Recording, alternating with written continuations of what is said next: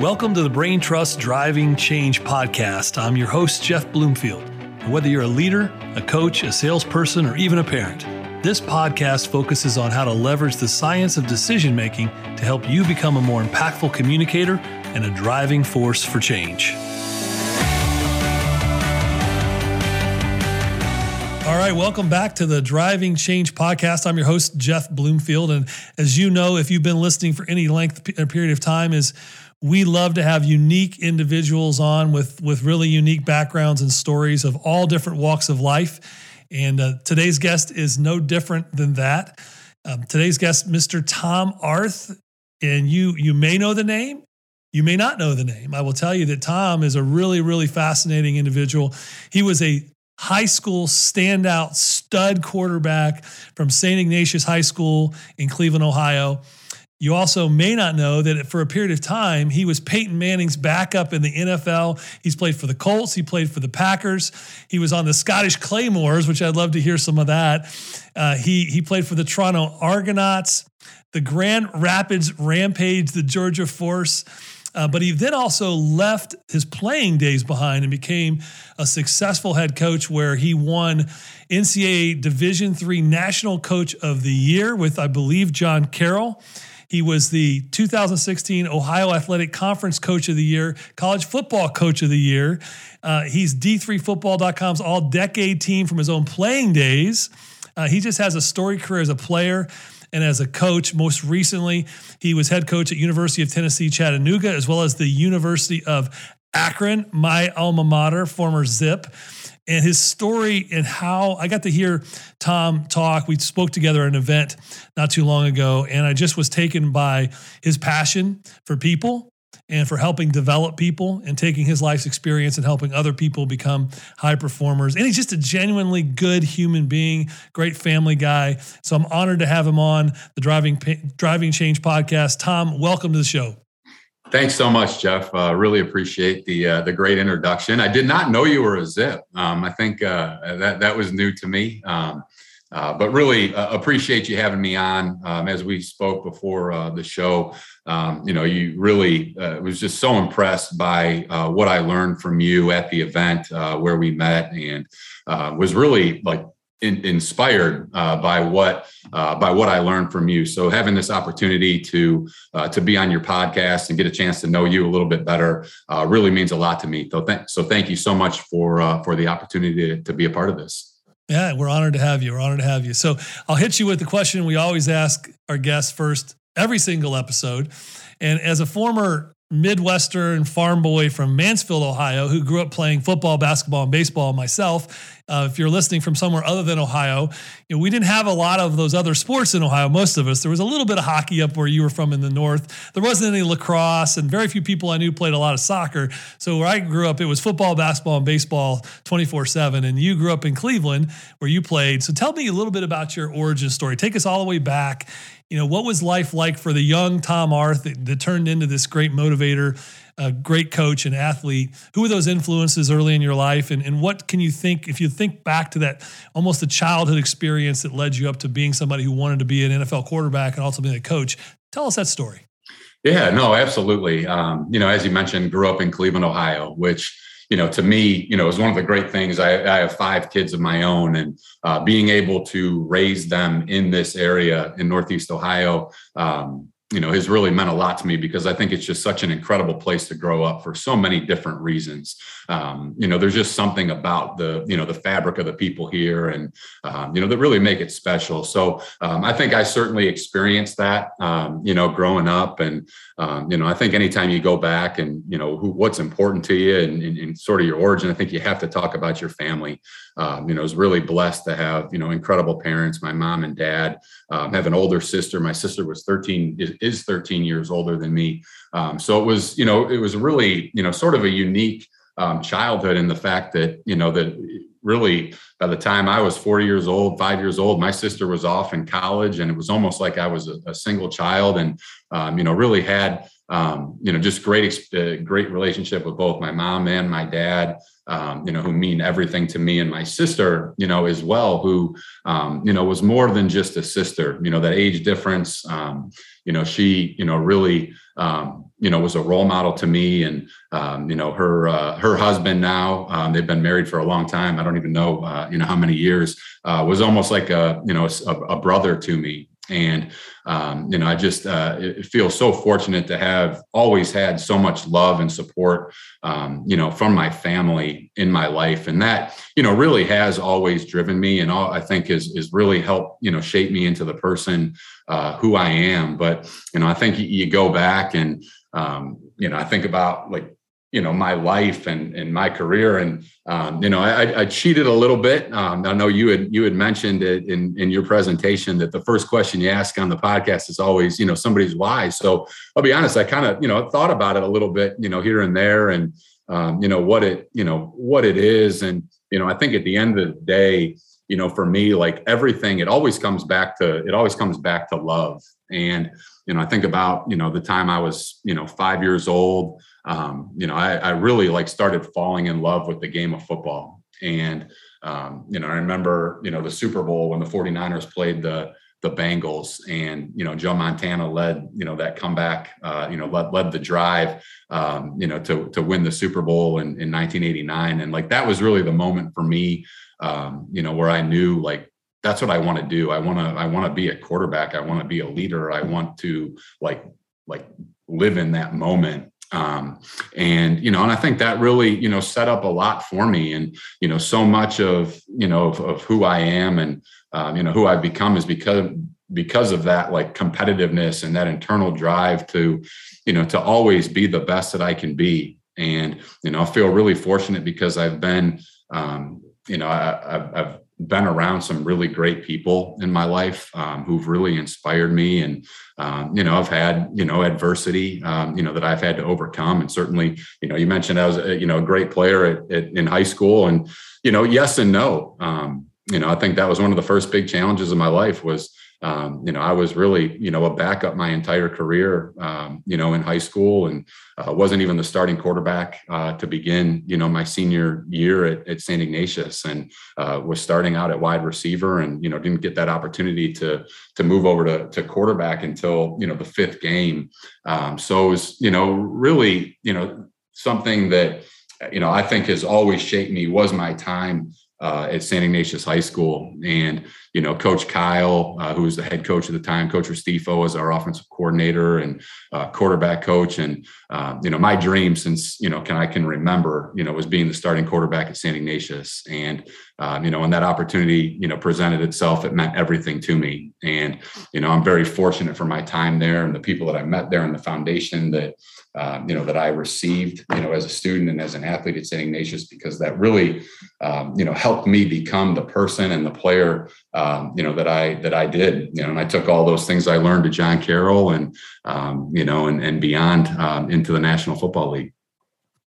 So, do you ever think um, if you would have gotten to start at quarterback earlier? You ever, you ever play that story over in your mind? So, boy, if I if my junior year I would have I would have gotten the starting gig, then though I had a great a great career at John Carroll, man, I might have been like I might have been Buckeye bound. Like, do you ever think? do you ever think about those those kind of parts? Yeah, of you know, do you, believe I, that I, the journey happened the way it's supposed to happen? I do. I believe that it happened the way it's supposed to happen, hundred uh, percent. And you know, I wouldn't I wouldn't change it at all because again, it's you know, it's part of it's part of who I am and it's part of what made me. And um, you know, and I think that you know, it's only human nature to look back and say, oh, well, I wonder, you know, if this would have happened and you know where would i be? Where would i have gone? You know what would i be doing? All those things. But you know everything happens for a reason and i'm exactly where i'm supposed to be. And you know those lessons that i learned um, you know persevering uh, through through that and you know realizing again you know it's kind of an odd dream you know when you're five years old to you know not only do you want to go play in the nfl which a lot of five year olds have but like what meant the most to me was being the starting quarterback at St. Ignatius High School. And, you know, growing up, um, you know, even in sixth grade, I had, you know, teachers, you know, that would ask, Hey, what's your, what's your dream? We had to go around the classroom. I'll never forget this. And, you know, I said, Hey, I want, to be the starting quarterback at St. Ignatius. And like, they all laughed, right? They all laughed at me. And, um, you know, like to to be able to never lose that faith in yourself and to always have that belief and that confidence in yourself. Um, and you know, despite you know any adversity, despite things not going your way, and just realizing like if you just if you keep that belief and you keep working hard and you keep doing everything that you can for your team, that great things are going to happen. And you know, I learned that lesson pretty early on. You know, in in in my life. You know, as a as really probably a you know sophomore, junior, senior in high school. Um, you know what. Uh, you know, hard work and, and perseverance and, and what belief um, you know can really mean you know in your life. And uh, certainly you know had a had a great season um, you know from from that point at, at Ignatius. And um, that really like set me up I think for uh, you know for the rest of my life you know which includes John Carroll University. Uh, going to John Carroll um, you know it's probably the best decision that I ever made. Um, you know really um, the people who I met there and uh, you know certainly the the opportunities um, that I've had to go back and coach there um, have met have meant everything to me. So one of the things I'm always fascinated by is is is people go through these stages in their life. At some point, you know, you had whether maybe maybe it's not maybe it was an individual person, maybe it was a series of people. At some point, somebody instilled in you the desire to create that dream, and then the path to show you how to get there it's, at some point, right? As as athlete, and by the way, for those listening, you hear words like you've not from Ohio, St. Ignatius High School. Well, you've all watched you know shows like Friday Night Lights, and you know there's all these big Texas high school football. Really, Ohio, Florida, Texas, and California, in my mind, are the four states that have the probably the largest presence of stud football players in America. The, if you're not from one of those four states, you might be arguing right now. but Ohio has a Ohio has four or five high schools in it that every year they're the biggest high schools, and they're almost always competing. There's a couple down here in Cincinnati, and they're always playing a couple from Cleveland. And St. St. Ignatius is one of those one of those high schools. So this is not a no joke where this is kind of like your he graduated a class of 75 people in the middle of Podunk, a cornfield in, in Ohio. This is like legit one of the top high schools in the country every single year. So this the fact that you were even able to play your last year there as a starting quarterback is a huge feat. Obviously, you were very talented, but if you think back to that, like, can, can you articulate like where or who started to lay when you look back on it who laid the groundwork for you to show you that you got to have the goal you got to have the vision you got to have the dream but then you got to have the work to get there did that was that a series of folks, or was there one person instrumental when you were younger that you could say that really started here? You know, I think um, you know uh, there's probably a, a few people. Um, you know, certainly. Um, and again, you know, it's it's hard to not mention you know my parents. You know, when you talk about that because you know the one thing that they always did was believe in me um, no matter what it was. Um, you know, whatever you know, my dream. As I said, you know, I was I was five foot seven, 130 pounds as a high school freshman, and like I'm like I am going to play in the NFL. And of course, my mom's like, oh, you know, like absolutely, like totally believing in you. Um, you know, so I think like that belief from your family and that support from your family. Um, you know, I think always means everything. Um, but I also think about like my brother-in-law. Um, my brother-in-law, like you know, as I said, my my sister's 13 years old and my brother-in-law, you know, is about the same, maybe 12, 13 years older. And um, you know, as I'm growing up, four or five, you know, like really all the way through, um, like he just he was like relentless on me. Like always, you know, we were always playing sports, always like not even sports, just like competing in everything. You know, this game like gotcha last, like tag, you know, essentially like every time he'd leave or I'd leave, like you know, tap and got you last. And I mean, it would turn into a half an hour of sprinting around, like trying to like be the last one to tag you. Um, you know, I think he really um, kind of laid that groundwork for me as like a competitor and that competitive spirit because he never let me win. And, you know, almost to a point where like you think like, you know, you look back like, man, it's a little bit cruel. Um, but it like really helped shape me, you know, as a competitor and really like started that internal drive, um, you know, and that really like you know how much you know like you have to win. Um, you know i hate to say hate to lose like like but like how much you have to win. And um, you know and i think that really started with with my brother-in-law and then um, you know in, in going um, you know into high school um, there was a coach actually big reason you know one of the biggest reasons why i chose john carroll uh, joe perella uh, he was running camps at John Carroll, and he was very close with our uh, offensive coordinator and quarterback coach at St. Ignatius High School, Nick Restifo. And I'd go out to his camps, and you know, he was really the first person um, who I had great respect for in football, who I think saw something special in me. Um, you know, from the time that I was, you know, 14 years old, you know, freshman in high school, um, I think he really saw something special in me, and um, that gave me an even greater confidence um, to realize, you know what, like maybe maybe this isn't just in your mind that you like have this talent and this ability and, and you know to do these things, but you know here's somebody who's you know coached you know professional football, who's coached you know in major college football, um, who's coached great quarterbacks, who knows what it looks like, who believes in you and who sees something special in you um, that made you know that made such a difference for me. And i think he uh, you know, really, you know, inspired me in, in a lot of ways, um, you know, to uh, to be the best that I can be.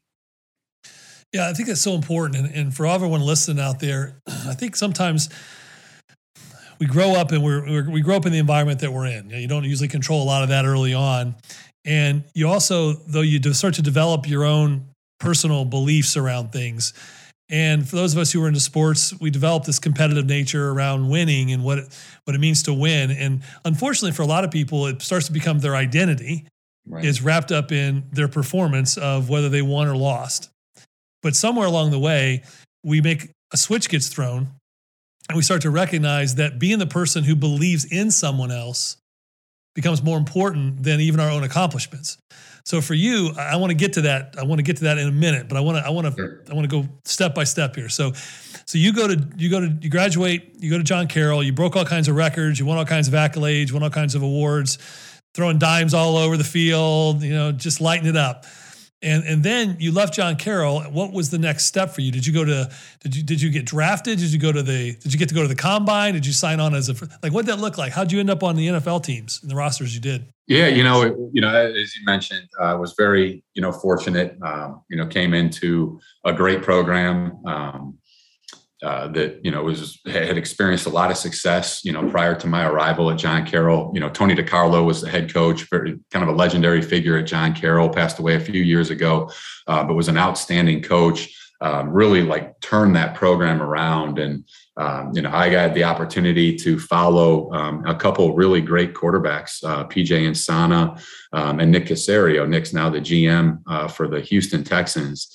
Um, Nick was a four-year starter, um, and I was able to come in right uh, as Nick finished and and, and kind of take over, and um, you know played as a true freshman with a, a, lot of you know just really special teammates.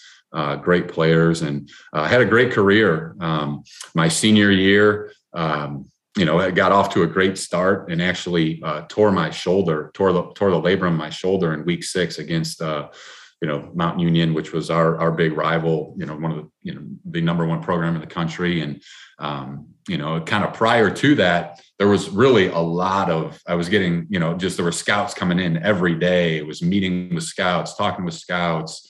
Um, you know, just really felt like I had this really great opportunity to um, to live my dream and to realize my dream of playing in the NFL, at least getting that opportunity. And uh, once I tore my shoulder, that really all sort of quieted down. Um, and you know, I, I, you know, made a decision uh, to not have surgery. Um, you know, immediately. Um, I wanted to come back. We were having a great year. Thought we'd have an opportunity to make the playoffs. Uh, so I was able to come back for our 10th game, which was the last regular season game. We had to win to get into the playoffs. We won, uh, had a great run in the playoffs, made it to the uh, semifinals where we lost to, to Mount Union uh, in the national semifinals. Um, but you know, like through that time, and you know, after you know my injury, and um, you know, once I had the surgery after the season, you know, the only team that really stayed in contact with me was the Indianapolis Colts. And you know, again, as I, I said earlier, I think when you know one of the, the best decisions that I've ever made was was going to John Carroll. And a big part of the reason why I went to John Carroll is because of the people, uh, because of the people who had graduated from there, because of the the legacy and the tradition um, that existed at, at, John Carroll. And um, you know, fortunately, uh, Bill Polian was the GM of the Colts at the time, and uh, he his sons, um, you know, had gone through John Carroll. So Chris Polian uh, was at the was with the Colts at that time. Tom Telesco, who's now the GM for the Chargers. Uh, was with the Colts, and David Caldwell, uh, who was the GM for the Fal- or for the um, he was with the Falcons and also uh, the GM for the Jaguars a few years back. Uh, were all in that organization at that time, and they really stuck with me. And um, you know, I'll never forget that moment. You know, it was uh, it was it was the, the, the second day of the draft. I think there were only two days uh, at that time in 2003.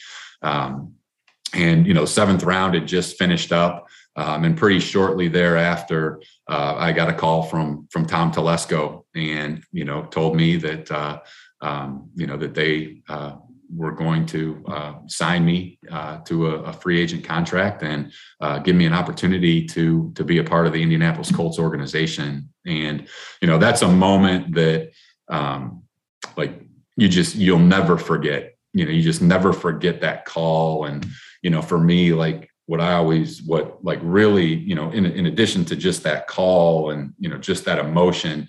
Um, you know, I remember uh, my nephews uh, my sister's two boys, uh, you know, boy, they were they were young, um, you know, maybe uh, five and you know maybe or maybe you know seven and three somewhere along those lines. And I just remember, you know, first person I saw after I hung up the phone I was coming out of my bedroom going downstairs was my nephew, and he's like, "Who was that?" And like to be able to you know have that experience and you know share that with him and to see you know how proud he was was just like I, am emotional talking about it now because yeah yeah. like you know like a lot of it you you do you do it. You got this incredible internal drive inside yourself you know and you have all these goals that you want to accomplish. And a lot of it if you're honest like is for yourself but right. like at the same time so much of it is about the people that you love and the people that you care about and you know was so proud of how proud he was of me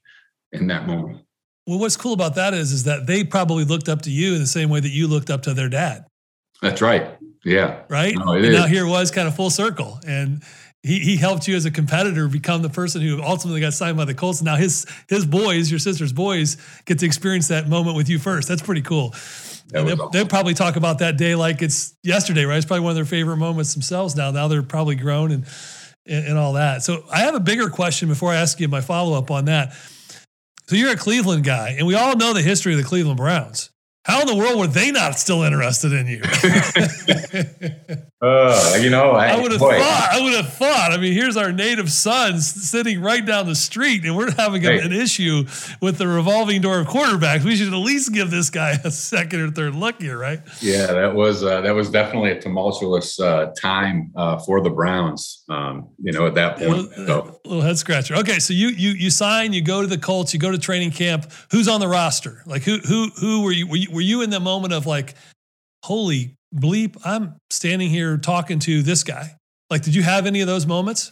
Yeah, you know, definitely. Um, you know, and what was, you know, what was really cool about all of it was, um, you know, I, as I mentioned, I waited until after the season to have surgery. So, um, you know, the Colts took me knowing really that I wasn't going to be able to perform, you know, my first year um, and, you know, really had the opportunity to just, you know, kind of sit back and learn, um, and, and, try to absorb everything that I could. But uh, certainly, uh, Peyton Manning, uh, you know, was there, and Peyton, um, you know, Peyton was Peyton at, by then. At that point, uh, he was really just, you know, starting to, you know, become, um, you know, a great player. You know, certainly, you know, one of the best uh, in the game uh, at that point. and.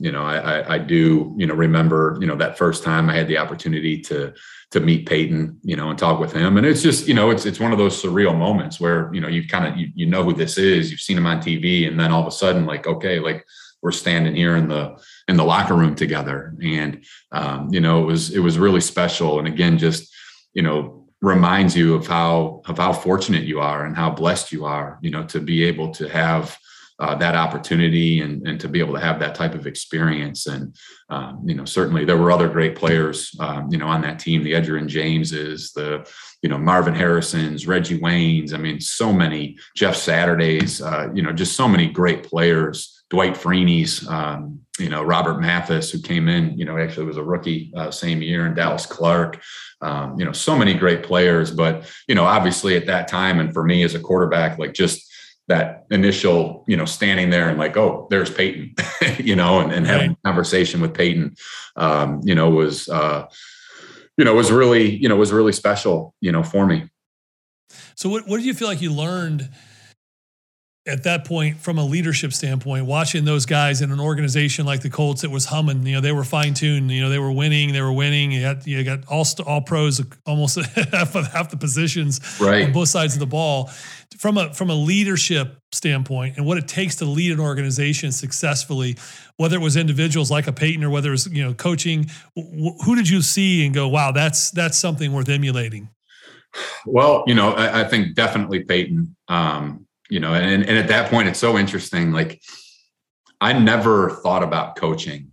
Um, like, never knew that I wanted to coach. And I think if I, you know, I look back and it's like, okay, what, what would my perspective have been if I had known all along, like, hey, at some point I want to be a coach? How would I, you know, be studying, you know, Coach Dungy and Coach Caldwell and you know all these great coaches that I was around, um, you know, but I was really so absorbed with you know being the best player that I could be, and um, you know, there was just so much to learn from Peyton. And I think, you know, he, he people, everybody talks about his preparation. Everybody talks about his intelligence and, um, you know, what he was able to do, um, you know, from a mental standpoint, uh, you know, in, in the game of football. And, you know, I, but, you know, being there and seeing it firsthand of how he prepared, you know, of what it means to be a professional, um, you know, those were things that, uh, that I certainly uh, recognized and learned from and tried to, you know, apply in my life and, you know, try to really instill in, in the players that, you know, that I have the opportunity to, to coach is here you have this guy with this, you know,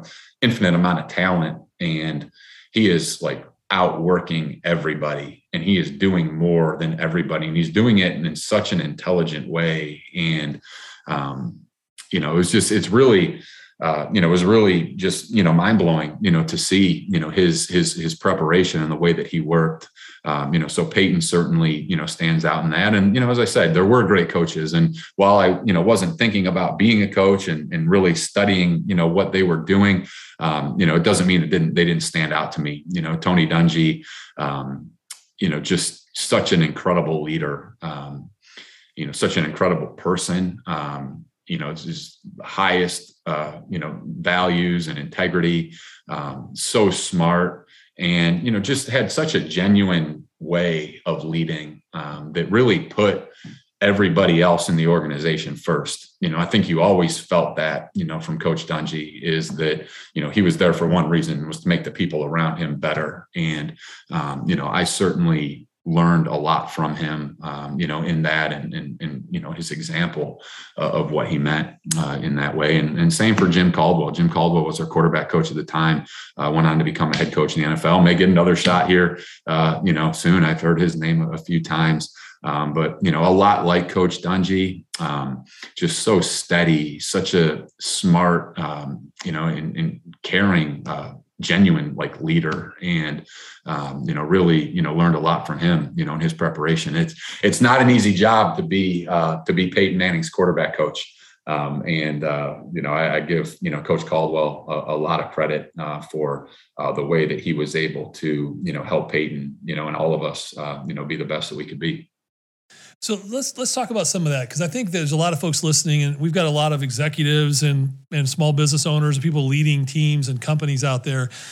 I'm always fascinated. Now we got a little inside baseball here. So you take a, a, a leader like Coach Dungy. He's gone on obviously to be a great broadcaster. He's written books on leadership, but you were in the trenches watching him. I think one of the myths that's out there in leadership is that you know to be a great dynamic leader, you've got to be you know a coach you got to be you know like a like a Ditka or you got to be this hard driving and you, you know you see all the coaches over time almost like the persona of this my way or the highway do your job. And and yet Dungy led from a completely different perspective and point of view. So from an inside baseball standpoint in this case inside football standpoint uh, how did he do how did he manage to be a man of such high integrity. Not to say the other guys don't have integrity. That's not what I mean. But he had he led with such compassion, yet still had full accountability for results.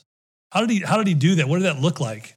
Yeah, no, I think it's um, you know I think it's what you know makes him so special and makes him you know a Hall of Fame the Hall of Fame coach uh, that he is uh, because I do think it's really rare uh, for somebody to you know be able to like live out their values like every single day in everything that they do. He was, uh, you know, a man of great faith. I think first and foremost, um, he was a man of great character, um, and he had a uh, incredible passion for the game and an incredible like intellect, you know, around the game of football. And I think that every single person in the organization had the utmost respect for Tony Dungy and admired him uh, for so many different reasons. And I think, you know, I think it starts with that. I think it starts with that, you know, that trust and that respect um, that you have to earn, you know, that, you know, it's not just given to you because your title's the head coach. Like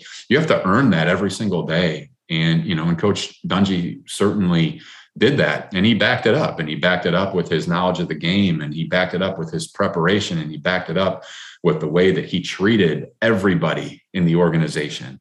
Um, and you know and i think that you know it's something that you know as i said i didn't really know that i wanted to coach when i was you know part of that organization but certainly what i learned from observing him um, you know has, has made a big impact on me and, and, and who I've tried to be as a as a leader and as a coach. You know, it's so funny is that we we absorb our environment all the time, even if we don't even know really what we're absorbing subconsciously. That's going to someday feed uh, into our purpose. And like you said, you didn't even know you were going to be a coach at some point, but yet here you are surrounded by arguably one of the greatest quarterbacks in the history of the NFL arguably one of the most well respected and thought of coaches in the history of the NFL. And you're just soaking all that in, not even realizing what you're actually soaking in. And then you put together your own DNA of how you're wired, your story, your strengths, your gifts, your talents. And, and that led you down a path to where ultimately you, you go out and you become a head coach. And uh, tell us a little bit about that story from the NFL. Then, obviously, you know, we can skip all your zigzagging across the globe playing for Europe, unless you got some fun stories in there that you know uh, you want to share. But you, you, you go from from being on the Colts roster, and I think you skipped around a little bit there, and then you went over into some of the other leagues. Where was that? Was there a, was there a time when you thought, you know, what, I'm just I don't think I'm going to stick at the NFL level. I think I'm probably better off to go into coaching. Like, what was that journey, both mentally and literally, for you? Yeah, it, you know, it was hard. Um, you know, there's just so many ups and downs. You know, it's such a uh, such a, a an, an, emotional uh, profession. You know, really mentally, you know, really challenges you. Um, you know, every single day because there are there are so many highs and lows, and you know, every single day you're competing. You know, for for for your job, and um, you know, for me, um, you know, it was what was really difficult was you know when I was released from Green Bay. You know, I really thought I had done a really great job there, but performed, you know, very well. Um, you know, and you lose, you know, lose that opportunity, and you're like, okay, well, like, what am I going to do? You know, how how are we going to make this work? And you know, didn't give up at that point. You know, tried bouncing around. You know, CFL, the Arena League, things like that, with the hope of you know one day getting a, another opportunity to get back in the NFL.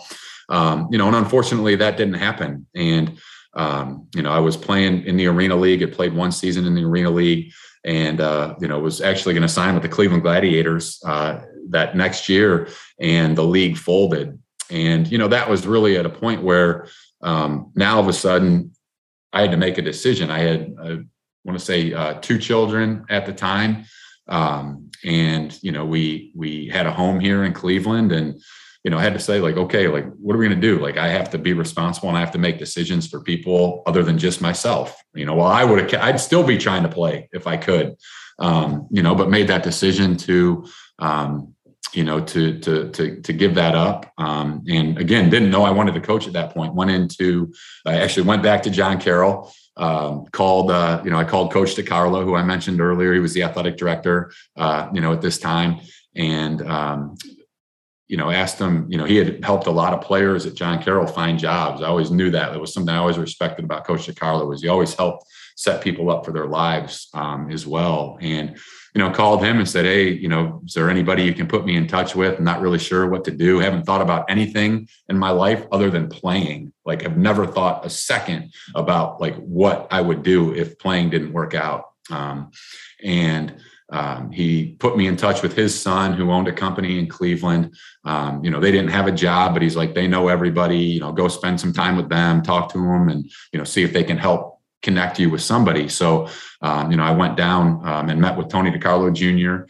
Um, and, uh, you know, his partners, uh, Dan Perella, who's also a John Carroll grad and Vince Thompson um, who um, you know all you know three you know co-founders of, the, of this company uh, called IdeaStream Consumer Products at the time, and uh, you know spent the day with them.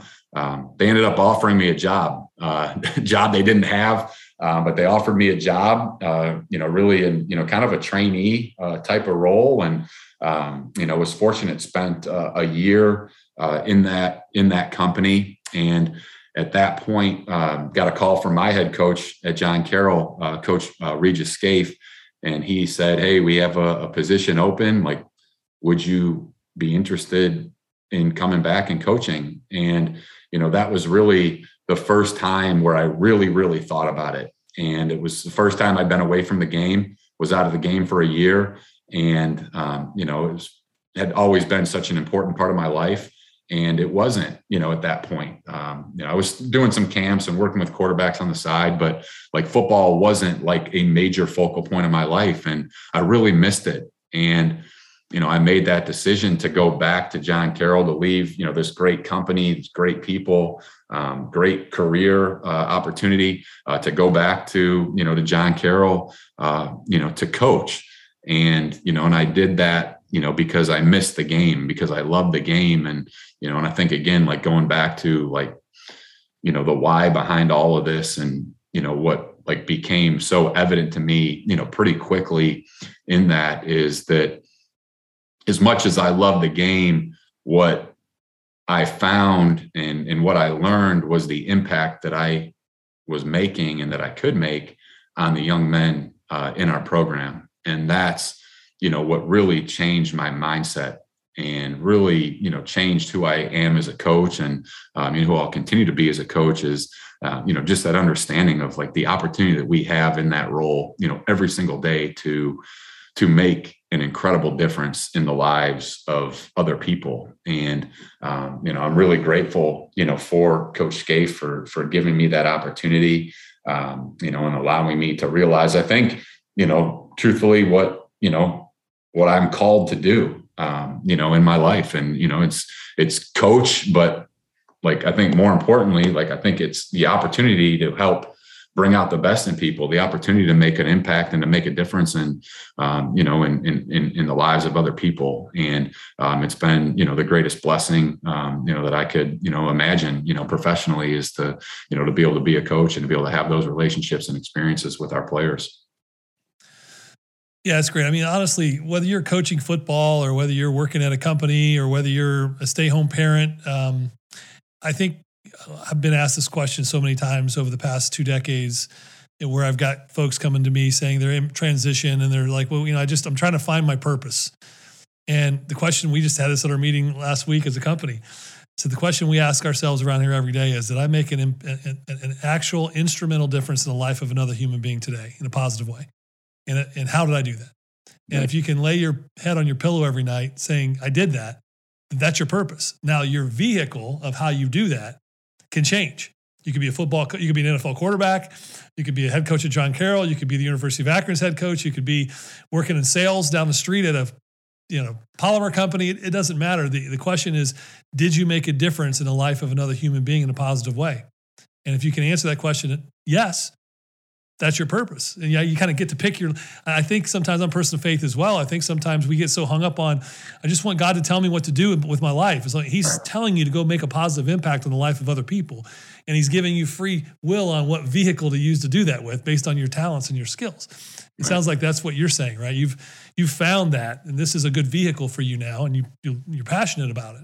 No, absolutely, absolutely, and you know, and again, it was that that first year at John Carroll where all of a sudden, you know, you start having these conversations with the players and you start realizing the impact that you're making you're like you know what? Like that's what this is really about. Like we all love the game and like the game is it's like everything to us but at the end of the day like what makes the coaching profession and you know and so many other professions so special is the opportunity that we have to to impact lives and to like to truly truly make a difference in the world. And i think that you know that's you know for me and i agree 100% with you you know i have five kids and like that's all i want for them. I don't care you know what they do or how they do it but like at the end of the day like just how are you gonna how are you gonna make a difference you know for other people how are you gonna make the world a better place and um, you know and I, I i certainly you know understand where you're coming from with that i saw it was referred to us over the break family and i watched a, a show a movie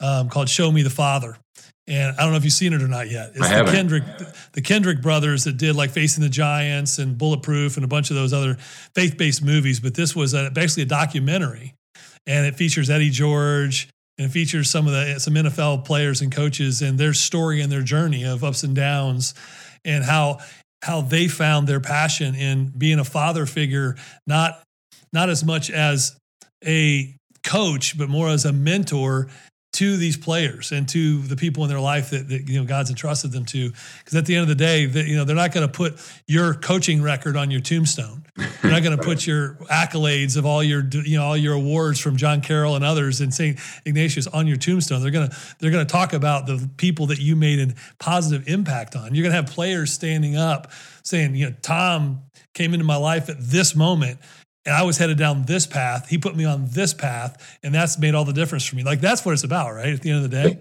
it's it's everything. It's everything. That, that, that's awesome. Well, so you just left the University of Akron, and now you're in this space between. And you know, you and I were talking off camera a little bit in the pre-show. You're looking at maybe we're going to see your name popping up for some jobs in the NFL soon. I mean, what's come on? Give us a little inside scoop here. What's going on?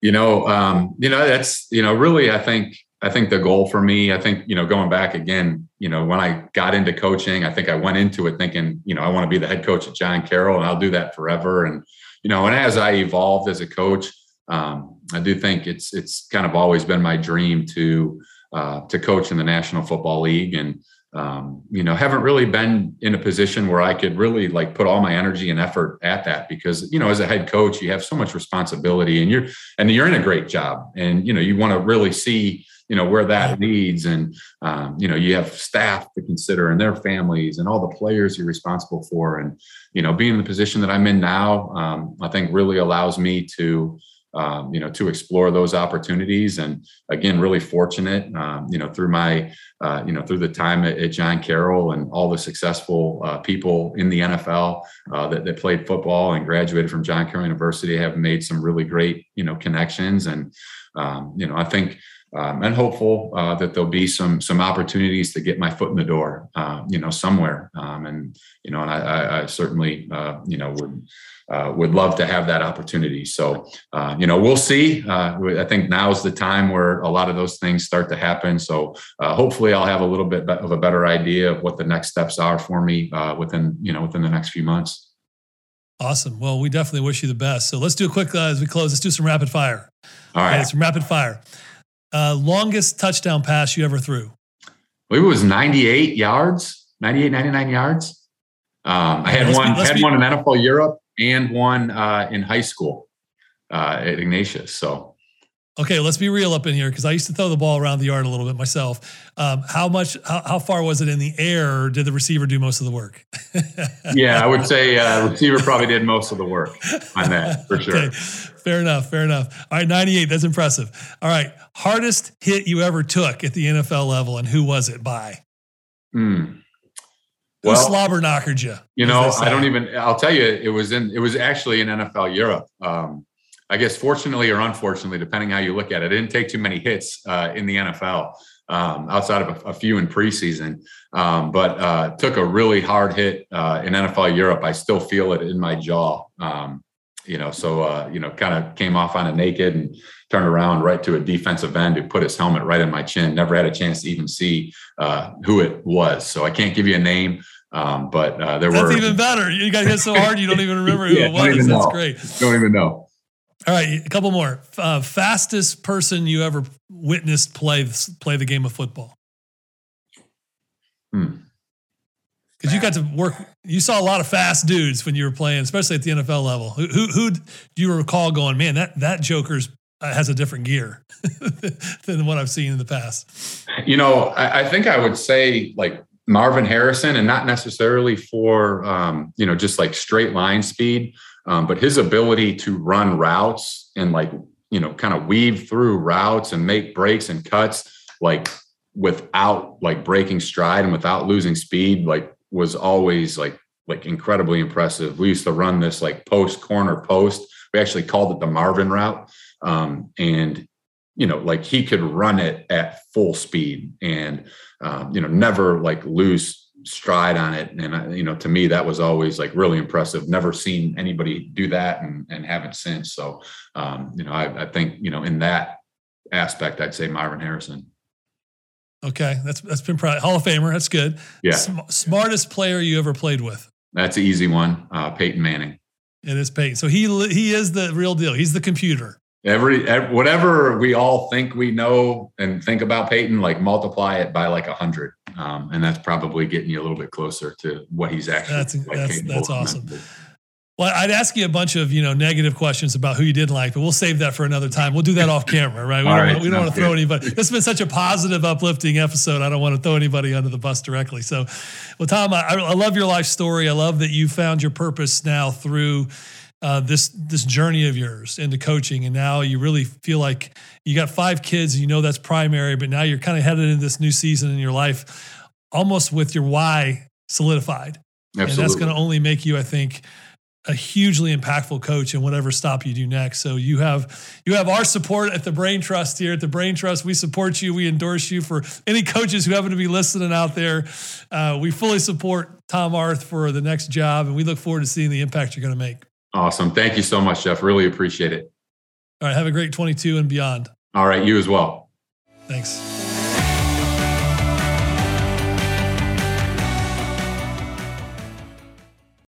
How much do you understand the future of finance?